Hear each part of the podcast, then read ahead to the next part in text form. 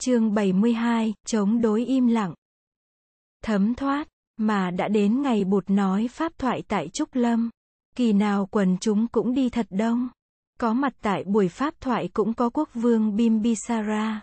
Và có cả hoàng thái tử Ajatasattu nữa. Đại đức Ananda. Để ý, thì thấy các vị khất sĩ các nơi về đông lắm. Đông gấp hai kỳ trước. Đại đức Divadatta cũng có mặt ở hàng đầu các vị khất sĩ. Đại đức ngồi giữa hai vị Sariputta và Mahakasapa, cũng như lần trước, sau khi bụt thuyết pháp xong, Đại đức Divadatta đứng dậy, tiến lên, chắp tay lễ bụt, và nói, Thế Tôn, người đã dạy các vị khất sĩ nên sống theo các nguyên tắc thiểu dục, và chi túc, bỏ dần các ham muốn, và sống thật đơn giản với những điều kiện vật chất tối thiểu. Con xin đề nghị một quy chế 5 điểm để thực hiện các nguyên tắc thiểu dục và chi túc đó. Điểm thứ nhất, các vị khất sĩ chỉ ở suốt đời trong rừng hoặc trong vườn cây mà không được về ngủ ở ngoài thành phố hay trong thôn xóm. Điểm thứ hai, các vị khất sĩ chỉ đi khất thực suốt đời mà không được đáp lời mời của giới cư sĩ tới thọ trai ở nhà họ. Điểm thứ ba, các vị khất sĩ chỉ có quyền lượm rẻ rách và những mảnh vải vụn để may lại thành y chứ không được nhận y do giới cư sĩ cúng dường. Điểm thứ tư, các vị khất sĩ chỉ được ngủ dưới gốc cây mà không được ngủ trong phòng ốc. Điểm thứ năm, các vị khất sĩ chỉ được phép ăn chay không được động tới thịt cá. Thế tôn, nếu giáo đoàn khất sĩ theo đúng 5 điểm này, thì chắc chắn các nguyên tắc thiểu dục và trì túc mới được thực hiện nghiêm trình. Bụt nói, Divadatta, Như Lai không chấp nhận sự bắt buộc phải làm theo 5 điểm ấy. Vị khất sĩ nào muốn chỉ cư trú trong chốn viên lâm, thì được phép chỉ cư trú trong chốn viên lâm. Nhưng những vị khác có thể ở tu viện, tịnh xá, và tạm trú tại thành phố hay thôn lạc khi cần thiết. Vì khất sĩ nào muốn chỉ khất thực, mà không muốn đến nhà đàn Việt thọ trai, thì được phép chỉ đi khất thực. Nhưng những vị khác có thể đáp lời mời của giới cư sĩ tới nhà thọ trai. Và thuyết pháp, vì khất sĩ nào chỉ muốn lượm rẻ, và vải vụn, để may thành y, thì được phép chỉ lượm rẻ, và vải vụn, để may thành y, nhưng những vị khác có thể thọ nhận của giới đàn Việt cúng dường. Với điều kiện là không có quá ba y. Vị khất sĩ nào chỉ muốn ngủ dưới gốc cây, thì được phép chỉ ngủ dưới gốc cây. Nhưng những vị khác có thể ngủ trong tăng xá, tịnh xá, và ngủ tạm tại nhà cửa ở thành phố hay thôn lạc khi cần thiết. Vị nào muốn chỉ ăn chay, thì được phép chỉ ăn chay nhưng những vị khác có thể tạm thọ nhận thức cúng dường mà đàn Việt đã làm sẵn. Trong đó có ngũ tịnh nhục, nghĩa là những vị đàn Việt này đã không vì các vị khất sĩ mà sát sinh, Divadatta, theo pháp chế hiện thời. Các vị khất sĩ có đủ cơ hội để tiếp xúc và hướng dẫn người cư sĩ, nhất là những người mới có duyên tiếp xúc lần đầu với đạo giác ngộ. Đại đức Divadatta thưa, như vậy là Thế Tôn không chấp nhận pháp chế 5 điểm. Không, Divadatta, Như Lai không chấp nhận pháp chế của thầy đề nghị. Divadatta cúi chào bụt, và trở về chỗ ngồi. Miệng mỉm cười, không có vẻ gì thất vọng. Tối hôm ấy, bụt nghỉ lại tịnh xá ở tu viện Trúc Lâm. Người nói với Đại Đức Ananda. Ananda, như Lai biết tâm trạng của Divadatta. Như Lai nghĩ là sẽ có chia rẽ trầm trọng trong giáo đoàn khất sĩ. Một hôm đi khất thực trong thành phố Rajagaha, Đại Đức Ananda gặp Đại Đức Divadatta. Hai người dừng lại bên đường để nói chuyện. Đại Đức Divadatta cho Đại Đức Ananda biết là từ nay trở đi, Đại Đức sẽ tổ chức những lễ tụng giới, Bố Tát, tự tứ, và an cư riêng trong giới các vị đệ tử và thân hữu khất sĩ của Đại Đức, không còn làm chung với giáo đoàn khất sĩ do bụt lãnh đạo như trước. Buồn bã, Đại Đức Ananda về bạch lại với bụt. Lễ Bố Tát thường được thực hiện tại tu viện Trúc Lâm. Đại Đức Ananda nhận thấy kỳ Bố Tát này có hàng trăm vị khất sĩ vắng mặt. Số lượng các vị này ít nhất là 300. Chắc hẳn là họ đi dự lễ Bố Tát trên tu viện tượng đầu do Đại Đức Divadatta tổ chức. Lễ Bố Tát và tụng giới cử hành xong. Một số các vị khất sĩ tìm tới tịnh xá gặp Bụt. Họ nói, Thế Tôn, những người bên phía Đại Đức Divadatta đã đến với chúng con.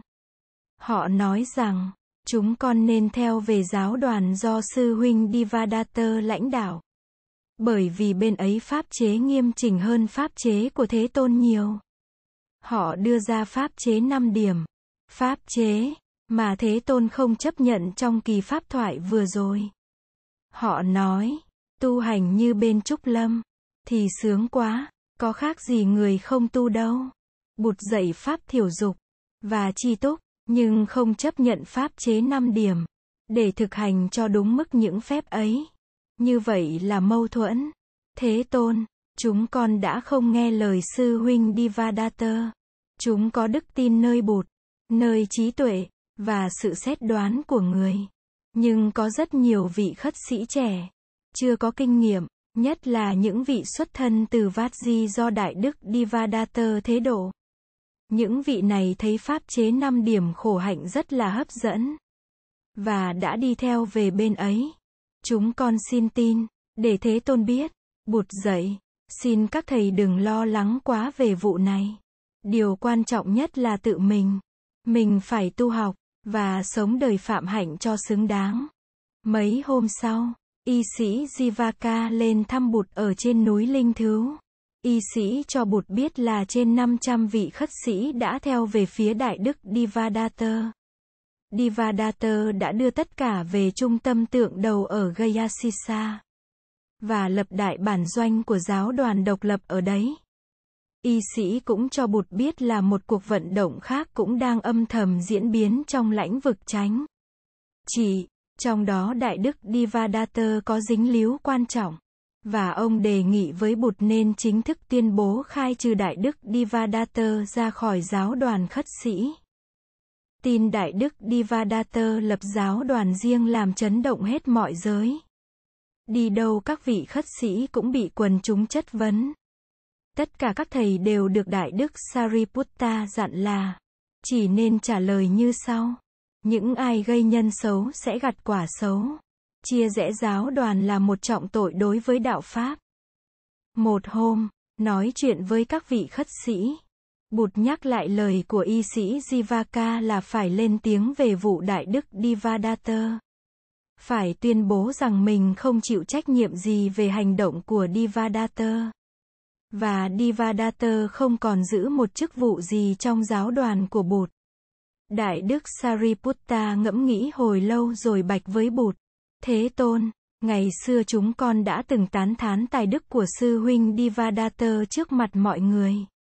Bây giờ nếu chính chúng con lại đi tố giác sư huynh của chúng con, thì chướng lắm, ngó sao được.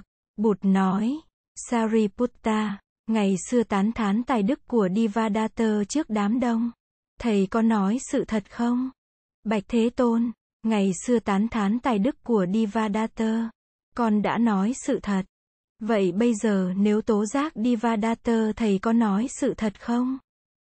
Bạch Thế Tôn, nếu bây giờ đi tố giác sư huynh Divadatta, con cũng sẽ nói sự thật. Bụt dậy, vậy, thì có gì là chướng ngại đâu. Vấn đề là nói ra sự thật. Mà thôi, những ngày sau đó, trong dịp tiếp xúc với quần chúng, các vị khất sĩ báo tin cho thiên hạ biết là Đại Đức Divadatta đã bị khai trừ ra khỏi giáo hội. Các vị khất sĩ cũng nói thêm từ nay bụt, và giáo đoàn không còn chịu trách nhiệm gì về hành động của Đại Đức Divadatta nữa. Trong khi đó hai Đại Đức Sariputta và Moggallana vẫn luôn luôn giữ im lặng. Họ không mở miệng để nói bất cứ một lời nào. Dù được quần chúng hỏi. Thấy thái độ ấy, Đại Đức Ananda hỏi, các sư huynh không nói gì hết. Có lẽ, các sư huynh đã có chủ ý. Sư huynh Ananda, đúng như vậy. Chúng tôi có chủ ý. Chúng tôi sẽ phụng sự bụt và giáo đoàn bằng những phương tiện khác. Trong giới quần chúng, có những người xì xào bàn tán cho rằng các vị khất sĩ tố cáo giáo đoàn độc lập vì thù ghét và ganh tị, nhưng cũng có những người nghĩ rằng có những lý do sâu kín bên trong mà họ chưa thấy được. Những người này vẫn có đức tin vững chãi nơi bụt và giáo đoàn. Một buổi sáng, trong lúc trời còn mưa gió nặng nề, dân chúng ở thủ đô được tin là Hoàng thượng Bimbisara thoái vị và nhường ngôi cho con là Hoàng Thái tử Ajatasattu. Lễ đăng quang của Thái tử sẽ được tổ chức trong vòng 10 hôm vào ngày trăng tròn sắp tới. Tin này bụt không được nghe trực tiếp từ quốc vương Bimbisara, mà đã nghe qua các vị khất sĩ. Từ trước đến nay, chưa bao giờ vua Bimbisara ra một quyết định quan trọng như thế, mà không trực tiếp báo tin cho bụt. Mấy hôm sau, Jivaka lên hầu bụt, và xin phép được nói chuyện riêng với người. Bụt mời ông đi thiền hành với bụt trên sườn núi. Hai thầy trò im lặng đi, và thở. Đến cuối thiền lộ, bụt chỉ một phiến đá mời Jivaka ngồi. Người cũng ngồi xuống một phiến đá khác. Jivaka cho bụt biết là Hoàng Thái tử Ajatasattu đã ra lệnh nhốt vua Bimbisara trong cung cấm và không cho ai ra vào thăm hỏi. Trừ Hoàng hậu Videhi, Hoàng Thái tử cũng bắt giam hai vị đại thần thân tín nhất của vua. Vì sợ những người này âm mưu cản trở việc lên ngôi của Hoàng Thái tử. Ban đầu, thì Thái tử cấm không cho hai người này vào thăm vua. Nhưng sau đó vì chưa yên tâm nên, Thái tử bắt giữ luôn họ. Gia đình các vị này được thông báo là các vị cần lưu lại ăn ngủ trong cung để luận bàn tránh sự trong vòng 7 hôm. Sự thật, thì họ đang bị nhốt trong cung cấm. Mỗi người một phòng riêng. Y sĩ Jivaka cho bụt biết là những chuyện trên hoàn toàn được giữ bí mật. Sở dĩ ông được biết là vì ông đã có cơ hội tới chữa trị cho Hoàng hậu Videhi. Hoàng hậu đã thuật hết sự thật cho ông. Và nhờ ông lên núi Bạch với bụt tất cả tự sự. Jivaka kể cho bụt nghe chi tiết tất cả những gì đã xảy ra, một hôm. Cách đây gần cả tháng, ngự lâm quân thấy thái tử đột nhập vào cung vua trong đêm khuya. Thấy dáng dấp thái tử có vẻ khả nghi. Ngự lâm quân đã trận thái tử lại. Để lục soát, và tìm thấy một thanh gươm giấu trong áo của thái tử. Họ đưa thái tử vào gặp vua. Trình lên vua thanh gươm. Và kể lại tự sự. Vua hỏi, Ajatasattu, ban đêm con mang gươm vào cung. Để làm gì? Tâu phụ vương, con muốn hành thích phụ vương. Tại sao con lại muốn giết ta? Tâu phụ vương, con muốn làm vua. Làm vua, thì làm vua. Tại sao lại phải giết cha? Nếu con muốn làm vua, con chỉ cần nói lên một tiếng là ta thoái vị lập tức. Và con có thể làm vua ngay. Tâu phụ vương, con không biết như vậy. Con đã lỡ lầm. Xin phụ vương tha tội cho con. Ai xúi dục con làm chuyện này? Thái tử Ajatasattu im lặng. Vua gạn hỏi một hồi. Thì thái tử tiết lộ là đại đức Divadatta. Vua cho gọi hai vị đại thần thân tín của vua vào cung. Ngay lúc nửa đêm, vua thuật lại cho họ nghe, và hỏi ý kiến của họ. Một vị nói rằng, Tội ám sát vua là tội xử trảm. Và đề nghị đem chém đầu các tội phạm trong đó có Thái tử Ajatasattu, khất sĩ Divadatta, và tất cả các vị khất sĩ liên hệ. Trẫm không muốn giết Ajatasattu, vì nó là con trẫm.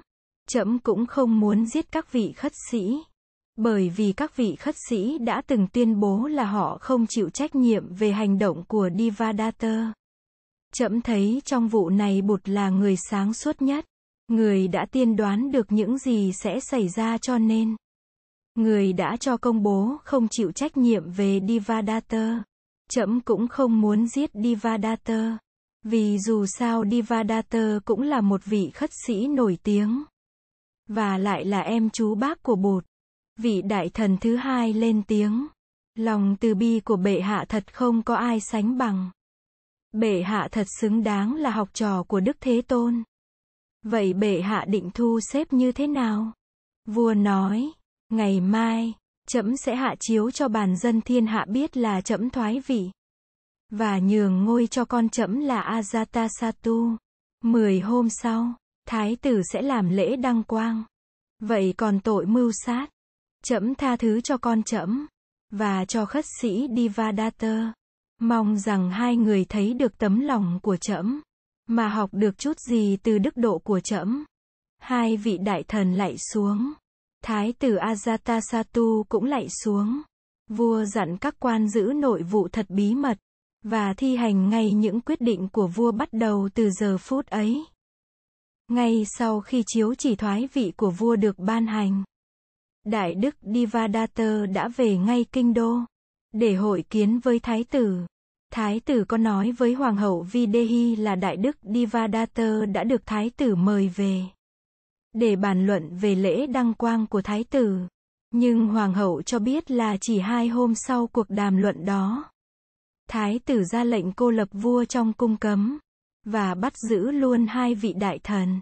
Y sĩ Jivaka nói, lạy bụt, con mong là sau lễ đăng quang, Ajatasattu sẽ trả tự do cho thượng hoàng và cho hai vị đại thần bị giam giữ. Trình xong mọi việc, Jivaka lạy bụt và xuống núi. Ngày mai lại, bụt tiếp sứ giả của triều đình mời bụt và các vị khất sĩ tới dự lễ đăng quang của thái tử. Chính quân đội đi tổ chức kết nghinh môn và treo cờ đèn ở khắp nơi trong thủ đô. Bụt được cho biết là Đại Đức Divadatta và trên 600 vị khất sĩ theo thầy đều đã có mặt tại thủ đô để tham dự lễ đăng quang này. Bụt cho gọi Đại Đức Sariputta. Người nói, này Sariputta, Như Lai sẽ không về kinh dự lễ đăng quang. Và Như Lai mong rằng tất cả các vị khất sĩ của giáo đoàn cũng không nên về kinh dự lễ. Chúng ta không nên can dự vào công việc ác đức này. Đại đức Sariputta nói, lạy bột, con hiểu, con sẽ thông bạch với đại chúng là Thế Tôn sẽ không về dự lễ đăng quang. Và Thế Tôn muốn các vị khất sĩ trong giáo đoàn cũng không về dự lễ này. Và Đại Đức rút lui. Ngày lễ đăng quang của vua mới đã tới. Không thấy bụt, và các vị khất sĩ trong giáo đoàn do người lãnh đạo. Quần chúng bắt đầu đặt câu hỏi. Và từ câu hỏi, họ tìm ra được sự thật. Họ biết Thượng Hoàng và hai vị đại thần đang bị giam giữ. Họ biết được là sau lễ đăng quang, vua mới cũng không trả tự do cho Thượng Hoàng và hai vị đại thần này. Họ bắt đầu hiểu được ý bụt. Trong quần chúng, nổi lên một phong trào âm thầm chống đối đường lối thiếu nhân nghĩa của triều đình mới quần chúng bắt đầu phân biệt được sự khác nhau giữa giáo đoàn của Bụt và giáo đoàn của Đại Đức Divadatta. Divadatta đã bắt đầu tự xưng là một vị giáo chủ. Nhiều giới đàn Việt, trước khi cúng dường cơm vào bát vị khất sĩ, đã hỏi thăm là vị khất sĩ thuộc về giáo đoàn nào. Và họ từ chối không cúng dường cho những vị khất sĩ thuộc giáo đoàn độc lập. Thái độ của họ là để đối kháng lại sự phản bội của Divadatta cũng như của ông vua mới. Vua Ajatasattu được báo cáo về phong trào chống đối âm thầm này. Vua rất giận, nhưng vua không thể dùng quyền lực để bắt giam bụt hoặc đàn áp các vị khất sĩ trong giáo đoàn. Vua biết nếu vua động đến bụt và giáo đoàn một cách trực tiếp thì không những vua sẽ bị dân chúng trong nước chống đối mà còn có thể bị cô lập ngoại giao đối với các nước lân bang nữa. Vua biết rõ là bụt rất được ngưỡng mộ ở các nước lân bang nữa. Nhất là ở vương quốc Kosala. Quốc vương Pasenadi có thể đem quân sang chinh phạt nếu ngài nghe vua động tới bụt. Vua triệu đại đức Divadatta vào cung điện, để vấn kế.